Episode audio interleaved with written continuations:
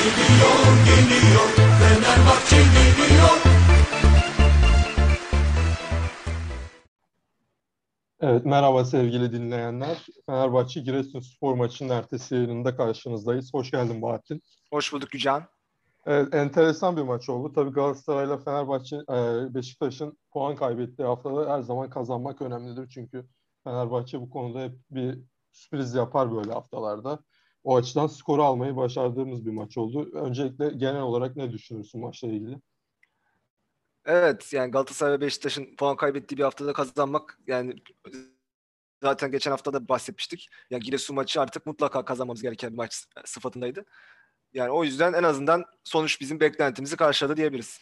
Evet şimdi tabii biz çok daha farklı bir maç bekliyorduk. Sadece iki haftadır puan kaybından dolayı değil aynı zamanda Fenerbahçe ortalamalarına da bakıldığında iç, iç sahada Giresun gibi hiç gol atmamış bir rakibi daha baskın bir şekilde oynamasını beklerdik.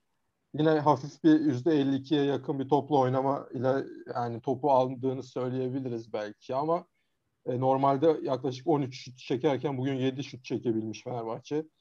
E, daha da enteresanı Giresun'da 8 şutla karşılık vermiş buna. Genel olarak maçı izlediğimizde de zaten istatistiklerden bağımsız olarak Fenerbahçe'nin oyunun çoğunluğunda hatta hiçbir zaman bir Giresun'u hapsetme durumuna sokamadığını gördük. Sence bunun kaynağı nedir?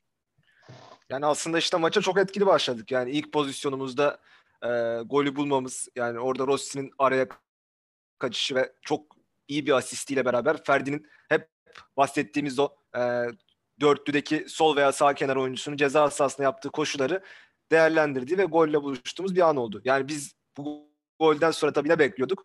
1-0'dan sonra takımın daha güvenli oynadığı, üst üste pozisyonlara girdiği, yani ikinci yarı, ikinci veya üçüncü golü atıp e, bir şekilde fişi çekmeye yaklaşmaya bekliyorduk ama pek öyle gelişmedi. Yani bizim daha fazla e, tempoyu düşürdüğümüz, çok da öne oynayamadığımız bir maç olmaya başladı ve Giresun'da bunun üzerine daha da şeklendi. Evet, Aykut Kocaman'ın enteresan bir lafı vardı bu durumlar için. Golü çok erken bulduk. Kötü oldu tarzı. Onu hatırladım şimdi böyle deyince. Hani belki hakikaten de ikinci dakikada gol atmak biraz yani mesela şöyle bitebilirdi maç. 33'te attığımız ilk gol 33'e kadar dominant oynayan bir Fenerbahçe. Sonra 10 dakika maçı verir. Sonra ikinci yarı tekrar bir maçı alır 1-0'dan dolayı. O tarz bir şey olmadı. Yani olabilirdi. Ikinci, değil mi? Evet, yani. olabilirdi. Yani öyle de bir maç olabilirdi ama ikinci dakikada golü atmanın belki biraz tesiri oldu. Yani, şimdi baktığında Gaziantep Spor'da e, 9. saniyede gol buldu. Bütün maç boyunca onu taşıdı bir şekilde. Yani bu tip durumlar da olabiliyor. Sonuçta e, e, bizim bir Fenerbahçe olarak yani 1-0'ın üzerine yatmadan daha ileriye doğru oynayabilmemiz ve o oyuncuların da aynı iştahı koruması gerekiyor. Yani ben bunu ne ilk yarıda görebildim ne de ikinci yarıda zaten hiç göremedik. Yani şimdi iştah sonuçta biz daha olayı teknik olarak ele almaya çalışıyoruz. Yani mesela Mert Hakan iştahlı. Ama yani bana sorarsan geçen haftalarda da yine konuştuk. Yani mesela pozisyon alma hatasından kendine yaptırdığı bir sarı kart. Daha sonra penaltı pozisyonundan önce sarı kartlı olmasından dolayı indirememesi rakibi. Daha sonra penaltı yaptırması, elini koluna hakim olamayıp sonra şansa penaltının kaçması mesela. Bugün bir puanla da ayrılabilirdi Fenerbahçe. 2-1 olsa. 2, yani tabii bilemezsin ama sonuçta iki gol de yiyebilirdi. Mesela yani Mert Hakan'ın evet. oynaması yani tabii ki alternatif yok bir yandan ama yani artık daha başka bir şey denenmesi gerekiyor gibi düşünüyorum. Ben hem verdiği pas hatalarına tam çok koşuyor ama verdiği pas hatasını durdurmak için koşuyor en nihayetinde. Evet orada sarı kart pozisyonunda zaten yaptığı hata sıkıntılıydı. Yani onu şöyle de diyebiliriz. Bizim iştahtan ben bahsetmek istediğim şuydu. Aslında maçın ilk 20-25 dakikasında önde sürekli basmaya çalışan, sürekli rakibi itmeye çalışan Fenerbahçe vardı. Ama bunu e, önceki maçlara nazaran etkili bir şekilde yapamadık. Yani Giresunspor'un özellikle kenarlara oyunu iyi açtığını, oralardan iyi geçiş hücumları yakaladığını gördük. Yani aslında bence bunun da bizim ikinci yarıda daha e, defansif ve daha fazla hani bu presi zorlamamamızın nedenlerinden biri olduğunu düşünüyorum. Yani ilk yarıda biz o presi yapmaya çalıştık, yapamadık. Yapamadığımız için de arkada çok ciddi pozisyonlar da vermeye başladık. Ve bu yüzden de ikinci yarıda belki birazcık daha kontrollü ve defansif bir yapı izlemiş olabiliriz. Tabii bunun 45 dakika sürmesi bana da enteresan geldi. Yani tabii belli zamanlarda savunma yapabilirsiniz ama 45 dakika topun arkasına geçtik. Yani %59 Giresun topla oynamış ikinci yarıda. Evet. Yani bu çok ciddi bir rakam. Yani şöyle şimdi tabii iyi maç olarak en son referans alabileceğimiz maç Frankfurt maçı. Orada da Mesut Özil sahadaydı. Yani Mesut Özil'in sonuçta pres kalitesi üst kalite değil ama şunu konuşmuştuk. Öndeki üçlüye arkadaki ikili katılıyor.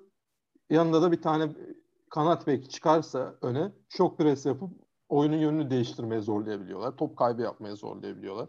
Şimdi burada 10 maçtır ya da belki biraz daha az. Üst üste oynayan bir Gustavo var. Bugün de gerçi 12.5 kilometre koşmuş. Yani Evet, acaba biraz yani yorgunluk var desem 12.5 koşmuş oluyor. Sadece Mert Hakan sonuçta evet 6 kişi 5 kişi iyi pres yapman gerekiyorsa bir kişi bile iyi pozisyon alamıyorsa belki çözülüyor. Yani böyle bir şey de olabilir teknik olarak sebebi. Bir de şöyle enteresan bir durum gördüm. Dakika 20'de Pereira böyle iki tane bir yapıyor farklı elleriyle, iki eliyle. Yani yan yana oynayın gibi. Acaba Mert Hakan mesela bir ileri gidiyor, çözülüyor. Yani başına buyruk bir şekilde bir Salah'ın yerine geçiyor. Defansta Salah'ı öne çıkartıyor. Yani Pereira'nın istediği yani Fenerbahçe taraftar böyle seviyor aslında ama yani tam olarak orta sahadan ne beklediğini haftalardır aslında tartışıyoruz. Çünkü elimizde çok farklı fa- orta saha tipi oyuncular var. İşte Sosa farklı bir şey yapıyor, Zayç farklı bir şey yapıyor. Mert Hakan çok farklı bir şey yapıyor. Yani acaba ben dedim orada sonuçta üçlüye yan yana oynayın demez iki işaretiyle. Çift forvete dönmedik. Yani elde kalan tek opsiyon Mert Hakan ve Gustavo'yu blok halinde oynamaya itmeye mi çalıştı acaba Pereira? Görebildin mi bilmiyorum. Sen yakaladın mı onu? Yok ben göremedim ama dediğin doğru olabilir. Yani oradaki iki oyuncunun pozisyonu fazla bozmadan ilerlemesi gerekebilir. Gerçi ben mesela bu maçta bizim normalde geçen maçta da aynı şeyi konuşmuştuk. Sol ve sağ stoper oyuncularımızın fazla gene oyuna katıldığını göremedik. Yani bunda şeyin de nedeni olmuş olabilir. Yani belki Ferdi Kadıoğlu'nun mesela çok fazla ileride gördüm ben. Onun çok fazla ileride yer alması nedeniyle Atilla Salah'ın orta saha çizgisine kadar belli bir ölçüde ilerleyip orada e, pozisyon almış olması da olabilir. Yani benim görüşüm o orta saha oyuncusunun da bir şekilde ilerlemesi, ceza sahası koşu yapması daha doğru olabilirdi. Çünkü zaten arkada 3 kişi kesinlikle çözülmedi bence. Ama hoca sanki ş- şöyle tabii ki evet sonuçta katılınca bir kişi fazla ekstra bir adam giriyor ama Evet. dönerken çözülüyorsun gibi. Topu kaptırınca o bloğu sağlayamazsan Evet, evet. sanki çözülme oluyor gibi Mert Hakan gidince. Ee, ben yani tabii Ya kesin o orta ama- sahada karşılama olmuyor. Yoksa biz aslında Evet, geride aynen. yeterince fazla kişiyiz ama orta sahada karşılayamayınca geri geri kaçma oluyor defansta da tabii e, son oyuncular olduğu için bu oyuncular. Evet, mesafe yüzden- uzuyor. Evet, rakip daha fazla e, geçiş imkanı buluyor. Doğru. Evet. Bir de şöyle bir şey madem oraya girdik eee, az önce stoperlerden bahsettin. Serdar aslında ortada başladı. Min Kim-jae bir kere en azından gördüğüm bir sağdan çıktı. Evet. Acaba ondan mı ortada başladı dedim. Sonra da dakika 30'da Serdar sağa geçti, Min Kim-jae ortaya geçti. Burada acaba ne düşündü yani onu çıkarsın diye ortada başlattı sonra eee, acaba dedi zaten çıkamıyorlar Min Kim-jae forveti karşılasın gibi bir şey mi oldu acaba? Ya golü bulduktan sonra belki de e, Min Kim Jae'nin savunma ve o şey karşılama e, po- yani pozisyon almasına daha çok güvenmiş olabilir. O yüzden değiştirmiş olabilir. Benim de aklıma gelen o. Evet, Min Kim-jae zaten elit bir kesici olacak gibi duruyor. Evet, yine bu maçta da çok yani ben çok beğendim gene. Evet. Yani etkili oyunculardan biriydi bu maçta. Şimdi bu tabii sebepleri dedik işte Mert Hakan blok çıkama e, blok kuramayınca orta sahada çözülebiliyoruz. Bir de tabii topu tutamama durumu var Evet. biraz. Şimdi biraz tekrara kaçacak belki düzenli dinleyenler için ama bu geçen hafta biraz eleştiri almışım bunu açamama konusunda. İşte oyun kurucu, bir tane oyun kurucu, bir tane yardımcı forvet, bir tane de bitirici forvet oynaması gerektiğini söylemiştim. Burada kastettiğim şey belki daha somutlaştırmak açısından şunu e, ele alalım istiyorum. E, sonuçta oyuncular birebir oynamıyor. Bir yetenek havuzu var oyuncuların. Yani şimdi mesela Mesut ne yapar? Oyun kurucu. Oyun kurucu derken yan paslar da dahil ama daha en en mantıklı pası atabilen bir oyuncu Mesut. Aynı zamanda öldürücü kilit pas özelliği var. Asist özelliği var yani. Ama nedir aynı zamanda düşük pres yapıyor, az dribbling yapıyor ya da güçsüz o açıdan. Gerçi topu da pek kaptırmıyor Mesut o açıdan ama yani sonuçta az dribbling yapan bir oyuncu. E, Valencia bitirici, biraz gezici bir oyuncu, topu tutabilen bir oyuncu. Şimdi bunun yanına koyulması gereken oyuncu böyle bakınca e, Mesut az dribling yapıyorsa bir kere mutlaka iyi pres yapan bir oyuncu. E, Valencia topu tutabiliyorsa ver kaçı olabilecek bir oyuncu. Yani verip kaçıp dribbling değil topsuz da koşu yapan. E, aynı zamanda sonuçta Mesut pass first bir oyuncu olduğu için önce asisti düşünen bir oyuncu olduğu için bir şut özelliği, bir itiricilik özelliği de en azından ikinci bir gol opsiyonu olarak olması gereken bir oyuncu. Ve aynı zamanda yine Mesut az dribbling yaptığı için biraz da topu alıp gidebilen, kontrada da e, etkili olması gereken bir oyuncu. Şimdi böyle bakınca zaten benim tarif ettiğim oyuncu belli. O açıdan yani açıkçası Perkas diye düşünüyorum. Birinci yardımcı forveti. İkincisi de Berisha. Neden? İşte gol ikinci gole bakarsa gitti orada boşta kalan topu yani biraz çalışkan bir oyuncu da olması gerekir yardımcı forvet özelliğinin bence. Öyle bir oyuncu gerekiyor. Şimdi buradan geleceğim nokta şu. Rossi evet iyi pasör ama bu tip özellikleri yok. Yani gole daha yakın bir oyuncunun olması gerektiğini ben düşünüyorum. Gerçi biz ilk konuş baktığımızda işte demiştik az gol opsiyonundan çok fazla gol çıkartmış MLS liginde ama bugün de güzel bir asisti var ama yine de oyuna katkı olarak sanki bu yetenek havuzunu genişletebilmek açısından farklı şeyleri de yapabilen bir oyuncunun olması gerektiğini düşünüyorum. Çok uzun konuştum. Sen ne düşünüyorsun bu konuda genel olarak? Evet. Yani, yani burada belki şurada başlayabiliriz. Yani Fenerbahçe'nin belki ideal üçlüsü ne tip olmalı? Bunu belki birkaç maç izledikten sonra da daha net e, söyleyebiliriz.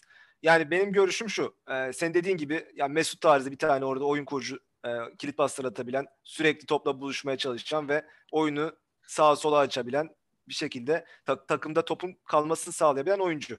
E, baktığında e, yine bir kanat forvet tarzında bir oyuncu olması gerekir. ikinci o 3-4-2-1'in ikis, ikisinden birinde. Veya 3-4-1-2 de olabilir bu arada. Onu da ben aslında şimdi e, gündeme getireyim diyecektim. Yani ben aslında birazcık ideal şu olması gerektiğine e, son olarak kanısına vardım. Yani biraz belki Pelkas'a da haksızlık olacak ama Mesut Valencia Berisha yapıp 3-4-1-2 sistemiyle oynayıp acaba e, Valencia ve Berisha'nın o ilerideki presi daha iyi sağlayacağını sanki düşünüyorum. O yüzden hani Ferdi Osay ve yine Gustavo orta sahanın da ittirmesiyle Mesut'un o kadar pres kalitesinin hani gözükmeyeceği bir sistem yaratılabilir. Mesela ne değişir yani 1-2'de? Çünkü 2-1'de de sonuçta yardımcı forvet dediğim opsiyonu oynatınca aslında... Tabii aynı şey oluyor aslında ama belki Pelkas'tan hani birazcık daha ya belki tabii 3-4-2-1 de olabilir. 1-2 de olabilir. Yani bu oyuncu tipi olarak ben Berisha ve Valencia birazcık daha santrafor kimlikli oyuncular gibi hani düşünüp Mesut'u biraz daha serbest rolde kullanmak gerekebilir diye düşünüyorum. Ama bu dediğin gibi de olabilir. Yani Pelkas da çünkü pres gücü en azından Rossi'ye göre daha iyi. Ondan eminiz. E, şeyden de yani belki Valencia Berisha'dan daha zayıf olabilir. Ama benzer tipte yani dediğin gibi. Presi arttırabilecek oyuncuları tercih ettiği için bu arada Pereira bunu söylüyoruz. E, yoksa başka tabii ideal e, topa sahip olma takımlarının düşünebileceği başka sistemlerde çık- çıkabilir tabii ki bu. Mesela Berisha ile Pelkas kıyaslayınca ne olabilir Berisha'da artı? Uzun top atabilirsin belki. Ama dribbling daha az olur. Evet. Berkaç Valencia ile pek yaparken göremiyorum ama çok da tanımıyorum oyuncuyu. O kadar Berkaç yapıyor mu bilmiyorum. Ama e, uzun topta mesela Perkas'tan artısı o bitiriciliği belki daha sonuçta direkt forvet olduğu için artı evet. olabilir. Ama Rossi değil yani. Ya Rossi, bana da Rossi sanki biraz olmadı. evet yani yine de yani bu maçta asist yaptı. Çok da iyi bir asist yaptı. Pozisyona da girdi. Tamam kötü bir bitiriş yaptı o pozisyonda ama e, sanki biraz hamle oyuncusuna doğru evrilecek gibi Rossi. Benim görüşüm. Yani Mesut'un yokluğunda bile İrfan'ı tercih ederim tabii ama İrfan yoksa evet sonuçta ayağı düzgün alıveri olan bir oyuncu olarak oyun kurucu olarak hani daha takımın beyni gibi oynasa daha iyi gibi. Evet yani bu takımda gerçi bir önce oyun kurucu oynayabilecek yani Mesut var, Pelkas var, İrfan var. Bence onlar daha ön planda. Hani Rossi'nin e, e, araya koşuları ve işte o bir, bir anda süratlenebilme özelliği bize bazen bazı, bazı maçlarda fayda yaratabilir. Evet. Bu arada Mert Hakan'ı yerdik biraz ama Crespo'yu nasıl buldun? Valla çıkanı arattı açıkçası. biraz yani bu, bu maçta Crespo'nun topla ilişkisinin yani çok zayıf olduğunu gördük. Yani hadi onu biraz tahmin ediyordum. Yani önceki maçlarından aldığımız bazı bilgilere göre yani daha böyle iki yönlü daha defansif özellikleri olan bir oyuncu gibi. Yani Ozan Tufan'ın biraz kötüsü gibi aslında bakarsan.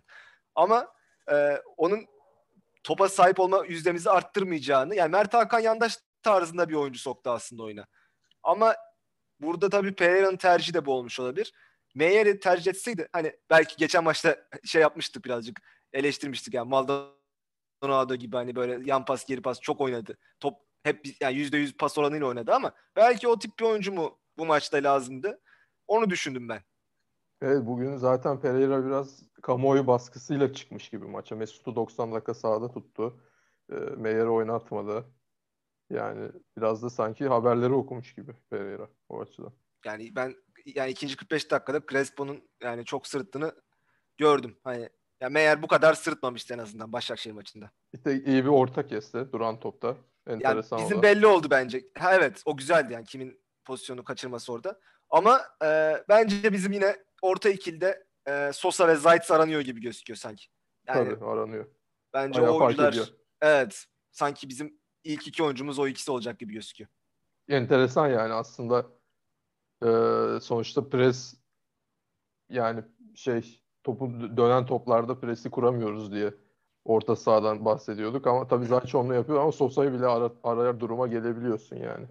Yani tabii şimdi- Sosa'nın olması topu da bizde kalması. Ha, ilk 45 dakikada Mert Hakan Yandaş yani bayağı topla buluştu. Yani az buz değildi. Hani hani o topla buluştuğu anları verimli kullanabilse Mert Hakan Yandaş oynasın deriz zaten. Çünkü pres gücünü daha arttıran bir oyuncu. Ama o topu verimli kullanamadığı için e, biz pozisyon üretemiyoruz. Ya işte bu maçta attığımız şut sayısı 7. Yani Giresunspor maçında 7 şut kabul edilemez bence. Evet. Yani o açıdan baktığımda ben biraz daha kreatif bir orta saha oyuncusunun ayağı düzgün olan topu defanstan alıp ön tarafa doğru aktarabilen oyuncunun daha mantıklı olduğunu düşünüyorum. Evet yani bir de şey de yapamıyor. Yani kontra da yapamıyorsun. Öyle bir geliyorlar ki kopuk kopuk geliyorlar. Komple de gelmedikleri için kapalım çıkalım da pek olmadı. Ya evet kontrada da etkili olan bir tek Valencia vardı. Yani gol Hani- atamamalarına da şaşırmadım bu arada. Yani Ha şey diyorsan Giresunspor için konuşuyorum. evet, kompakt gelmiyorlar. O yüzden Evet. yani o- öyle Ama şey. mesela çıkışları fena değildi. Yani bizi zor mesela Antalya Spor, Sivas Spor falan bu kadar e, zor durumda bırakmadı. Hani birkaç tane pozisyonda iyi çıkışlar ya- yap, yaptılar. Tabii belki bizim de bunda geriye gitmemizin fa- şey oldu, e, faydası oldu onlara. Ama e, dediğin gibi bitiricilik problemi var ya o takımın. Biraz Giresunspor'da. Yani attıkları gol gerçi inanılmaz bir bitiricilik de Evet. yani Orada herhalde kaleci şey oldu. yapamaz. Değil mi yani? Yok yok. Altay'ı yani bayağı iyi uçtu bence. Evet evet. Yani çok çıkarılmaz yere vurdu diyebilirim. Bayağı da sert de vurdu. Hatta kime de bir şey diyemem. Kimin önünden vuruyor ama bir anda çok hızlı bir şekilde hareket edip çok da zor pozisyonda bir vuruş yapıyor. Yani çok defansa veya kaleciye yazılabilecek bir durum değil. Yani orada vuruşu takdir etmek lazım. Ya biraz daha belki temaslı oynamak lazım ama yani. Ya Bilmiyorum. gene oynadı temaslı ama işte o kadar bence. Anlık- Zaten anlık bir o, vuruş. oyuncu da biraz evet evet oyuncu da biraz fizikli de bir oyuncu. Yani çok da e, yabana atmamak lazım. Ama mesela bu şeyden de bahsettik. Giresunspor topu daha fazla aldı ikinci yarıda ama mesela onların da 2-0 bulduktan sonra özellikle bizim e, pozisyon ürettiğini falan görmedik. Yani neredeyse 2-0'dan sonra maç artık bitti havasına gelmişti. Ama o gol işte biraz uyandırdı. Evet. Ben de şeyde mesela penaltıdan sonra uyanırız diye düşündüm. Pek etkilemedi bizi. Yok pek öyle olmadı. Daha kötü bile oldu yani. Evet. Evet. Değişikliklerden devam edelim. Novak Serdar değişikliği nedir yani taktiksel midir, sakatlık mıdır yoksa yorgunluk? Bir Hani- sorun vardı galiba Serdar'da. Öyle mi? Ben öyle hissettim. Yani öyle bir görüntü vardı. Bir, yani yüzünde de bir asılma falan vardı yani böyle e, sanki bir şey olmuştu diye gördüm. O yüzden yani orada bir Novak değişikliğine gitti. Yani burada işte tartışabileceğimiz başka bir konu hani sistemi değiştirmemede çok hani kararlı Pereira. Belki bu maçta iyi gitmiyordu mesela. E, 4 diye dönebilir miydi diye bir düşündüm. Ama yapmayacağını tahmin ediyoruz tabii. Yani Daha sezonun başı çok da girmek istemiyor bu topa bence. son kale Novak ama. Yani Serdar da sakatlanırsa Son stoper kaldı. Evet. Novak da Yani Gustavo'yu çekmesi gerekecek ki Ha, o evet. tam felaket olur. Gustavo şu anda orta sahada çok verimli oynuyor. Yani o, o senaryoları görmek istemeyiz. Ee, dakika 72'de Muhammed Ferdi değişikliği herhalde o rotasyon Hatay maçını düşünerek. mi? Evet işte üst üste kanat bek oyuncularını bence bazen çıkarması çok mantıksız değil. Yani Muhammed girdikten sonra gene çok da bir şey yapamadı açıkçası. Yani en eforlu oynaması gereken pozisyon kanat beki herhalde. Sonuçta bütün koridora hakim olması Tabii. gerekiyor. Aynen. Oysa- Ferdi bir de çok gitti geldi bu sefer. Gerçekten bayağı bir efor sarf etti yani. Yani normalden az kanat bek değişikliği görüyoruz bu sistem için. Biz alternatif olmadığı için. Yoksa her evet. Yani Nazım olsa maçta- mesela Osayi'yi de pek çıkarmıyor o yüzden. İşte geçen Evet. sefer çıkardı. Ferdi'yi sağ aldı. O şekilde değiştirmek zorunda kaldı. Gerçi orada biraz da işler iyi gitmediği için oldu ama Evet. normalde hani 70 sonrası skor alınırsa bu sistemde çok fazla kanat bek değişikliği görmeyi beklerdik. Evet evet. Olsaydı eğer kanat bekimiz. Ee, en iyi 3'e geçelim o zaman. Yine kolay değil pek ama sonuçta kazandığımız için yapalım bu sefer. Hı hı. Bire ben Mesut'u yazıyorum. Bu sefer. Evet Öyle yani var yine yani. Mesut yazalım. Tamam yani birkaç pozisyonda Bu arada golü gayet- konuşmadık yani gol basit duruyor ama Heh. yani atamayacak oyuncular da var Fenerbahçe'de. O işte soğukkanlılık olur ya FM'de. Evet. Onun yüksek olmasının işte bitiriciliğe yansıması burada. Yani Mesut'un yani biz bile burada evde ya Mesut artık vursana diye bekliyoruz ama en doğru anı bekleyip yani doğru yere vurdu topu. Evet, son bir bakış attı falan. O kıyas yani o oyuncu da doğuştan olan bir şey. Herkeste Evet. de olmaz. Evet evet. İkiye peki Ferdi olabilir tabii. İkiye Ferdi olabilir. Tamam Gustavo yani ben de ilk üçe. Ferdi yazardım. Kim evet Gustavo kim olabilir bunların arasında? İşte o üçünün arasından ikisini seçmek lazım gibi. O zaman Ferdi'yi 3'e yazalım. Tamam. Kimi 2'ye ya, yok gol golde biraz şey var. Bir Peki, adım tamam, atsa onu Gustavo'yu ikiye- 2'ye yazalım. Tamam. Gustavo 2, Ferdi 3. Bu arada tabii senin de dediğin gibi yani aslında gol hocaya da yazar. Bu hep başından beri yaptığımız bir organizasyon. İşte Beki ceza sahasına sokma. Evet evet. Orada bir yani bugün gördüğümüz ender organizasyondan biriydi diyebilirim ama. Evet. Pereira'nın bu arada e, öyle garip bir 20 iç saha maçında 16. galibiyetiymiş Fenerbahçe'de. Daha yenilmemiş değil mi? 4 beraberlik evet. Yani o da sonuçta istatistik yalan söylemez. Bir şekilde maçı alıyor adam. Ya işte şampiyonun yolunda hani iç sahayı bir kale haline getirmek en önemli noktalardan biri. Yani bunu geçtiğimiz 3-4 senedir ne yazık ki çok kötü yaşıyoruz. Yani içeride çok fazla mağlubiyet aldığımız sezonlar var. İnşallah bu sefer minimum mağlubiyetle devam ederiz. Evet inşallah. Hatay maçına geçelim o zaman. Hatay'da bizle aynı puanda galiba. 4 galibiyeti, bir beraberliği, bir mağlubiyeti var. Hmm, Evet onlar da kaçıncı Deplasman maçı. biz? Evet. Ee, yani tabii enteresan bir durum mesela. Yine Hatay maç başına 16 şut atıyor. Fenerbahçe 13.